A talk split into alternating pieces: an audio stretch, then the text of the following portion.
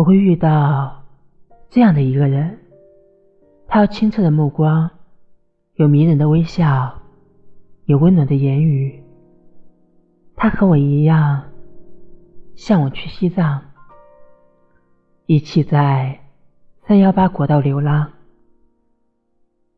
走过稻城的田野和书房，去三亚和大海拥抱。去天安门看升国旗，然后，最后在某座城市的角落，有一个温暖的家。院子里种满了他喜欢的丁香花和多肉，还有几棵白菜。我接他下班，一起买菜做饭，在台灯下。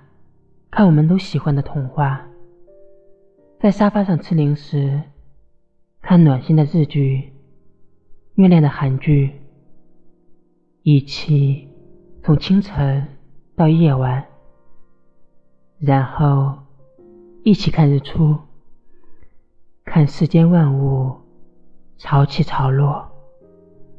我会遇到这样的一个人。